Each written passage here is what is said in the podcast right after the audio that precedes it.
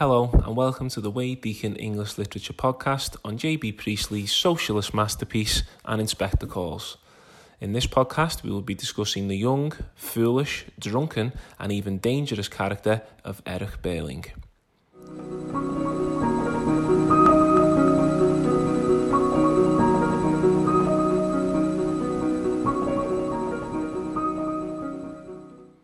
Age is an important theme in an Inspector Calls. Priestley uses it to show how he believed that there was hope in the younger generation's ability to learn and change.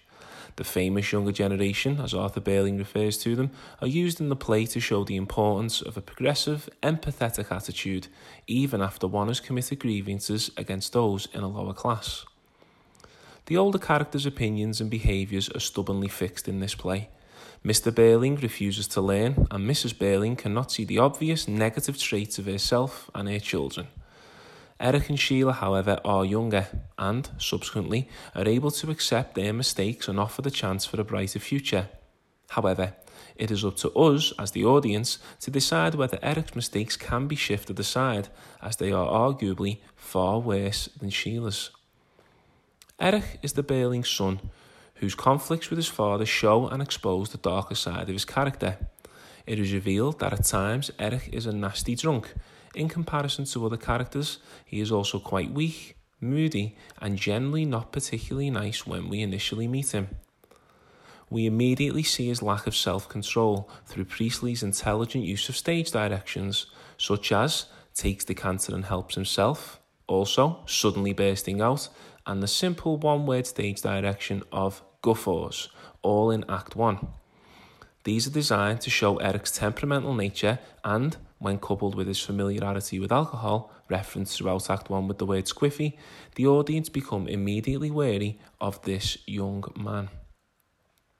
However, it is important not to think of Eric's character as completely one dimensional, even with his drunken foolishness and his obvious, appalling role in Eva Smith's suicide as there are some very subtle parts of the play in which Priestley uses Eric to show the younger generation's mindset, in comparison to that of their parents, of being more open and even engaged with current affairs. Early on in the play, Priestley uses Eric as a vehicle to interrupt the capitalist, ignorant ramblings of his father. I'm sure you can remember Birling's early speech about cranks, bees in a hive, the Titanic being absolutely unsinkable, and how even the Germans don't want war. Well, can you remember when Eric disrupts his father's ideology with some questions when he embarks on these ignorant rants? Eric says things like, What about war? He also says, Yes, I know, but still. And he also says, What's the joke? Started telling stories it is clear that Eric wants to be part of his father and Gerald's conversation at this point, but he is also keen to interrupt his father's one sided ramblings too. His input is met with phrases like, just keep quiet, Eric. Early on, the audience can see Mr. Birling is indeed not the kind of father a chap could go to, as Eric proclaims later in Act 3. Personally, a huge moment for Eric early on in the play is when he exclaims, Why shouldn't they try for higher wages? We try for the highest possible prices. At this point, he is at complete loggerheads with his father as he inadvertently exposes the hypocrisy, greed, and selfishness of the upper class capitalist regime. As a staunch socialist, this was one of J.B. Priestley's main aims of this play he executes this personally through Eric, as even Birling's own son can see how his outlook and mindset on business are not only wrong, but also cruel, and how it affects the everyday lives of very real people, as we can see through Eva Smith's death. However, even though we might enjoy Eric's interruptions as they further embarrass his father and slow down his tirade of capitalist rambling, it is also important to note how Eric's drinking problem is constantly alluded to, both by Priestley and by Eric's own family. His mother comments on how her son Eric seems to be in an, an, excitable, silly mood as she's trying to justify his squiffy behaviour by alluding to a veil of immaturity on Eric's behalf. Later, she comments, Oh, I'm afraid he may have had rather too much to drink tonight. We were having a little celebration here. Eric's drunkenness is even commented upon by the inspector, who, as the stage direction states, cuts in and says, Isn't he used to drinking? These constant references to Eric's alcohol consumption add a much more sinister and unpredictable nature to his character, which comes to full fruition when we learn in detail about his role in Eva Smith's demise. Overall, it is clear that Eric is rather spoiled and could be initially interpreted that his parents believe he can't do anything wrong. However, I believe the relationship between Eric and his parents is much more fractured than this. It's clear that Mr. Birling is thrilled to have Gerald as a potential son in law, mainly due to the union between the two families of business, the Crofts and the Birlings. But there is also undoubtedly an element of Eric being excluded by his father in his opening discussion with Gerald. Eric could be seen as an outcast of the Birling family, and his crimes against Eva are far more sinister and physical than those of the rest of the Birlings, even if Eric himself views them only as a chap who easily turns nasty. The audience could interpret Eric's character as quite insecure and not very comfortable around other people. At one point, he is described by Priestley as in his mid 20s, not quite at ease, half shy, half assertive. His low self esteem is revealed, and the fact his parents ignore his problems and clearly do not fully understand the extent of his drinking problem, it could be argued that Eric was left to commit his crimes against Eva without his family being aware earlier about the extent of his issues. It's up to us as audience members to decide whether Eric's parents, particularly his mother Sybil, were ignorant to his problems or simply defending him against the inspector in the play. Sybil Birling shows her ignorance about Eric in two ways. First, by defending Eric. She shouts, Of course not, when the inspector suggests that he is used to drinking. Secondly, she states that Eric is only a boy.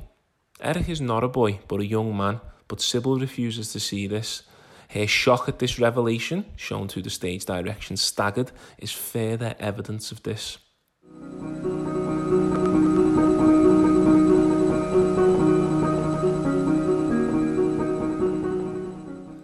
Like many wealthy capitalist families, Eric was able to gain a position at his father's business despite his obvious shortcomings and alcohol abuse.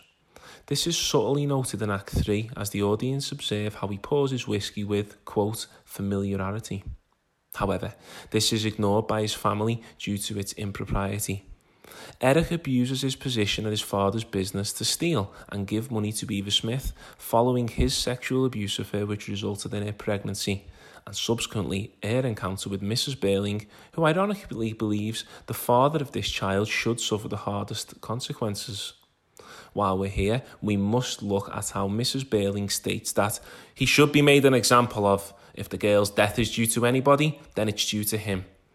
What a fantastic use of dramatic irony by Priestley as he well and truly shines a light on the ignorance of the capitalist elite in this play. Back to Eric. Eric clearly disrespects his father's business when, as previously mentioned, he steals from it to provide Eva with money. Eric admits how I got the money from the office, quote, and his father responds by telling him how, until every penny of that money you stole is repaid, you'll work for nothing. Mr. Birling even refers to his son as a hysterical young fool following the inspector's inspection of Eric's character. His shortcomings and indeed his crimes are clear to see. How what else is clear is how Eric does show great remorse when he realizes what he's done. He admits, My God, I'm not likely to forget. He also turns on his parents' way of thinking, exposing them as extremely selfish, and even berates them for refusing to see what they've done. Towards the end of the play, he's outraged at his parents' refusal to take responsibility for their actions. He states, You're beginning to pretend now that nothing's really happened at all. Unlike his parents, he even admits his sexist views of women like Eva, even before his treatment of her are wrong. He admits how he just used her for the end of a stupid drunken evening, as if she was an animal, a thing, not a person. In the end, Eric and his sister Sheila are the only characters who recognise their mistakes and appear to be willing to change. Eric even stands up to his parents and accuses his own mother of murdering her own grandchild. Priestley uses the younger generation to show change and amend the views commonly seen in post war Britain, suggesting that even despite their awful mistakes previously, people can and should repent and save society from itself. Eric may even function as a warning against immoral behaviour, including drinking, casual relationships, and of course the ignorance of the capitalist elite which Priestley was trying to warn us about. So, Eric Birling, a drunken idiot who made a mistake, or quite a sinister character who genuinely wanted to repent for his acts? Perhaps he is a mix of all of this. The importance of this discussion is how we use our evidence to explore the different elements of Eric's character, as well as the methods used by Priestley to convey them.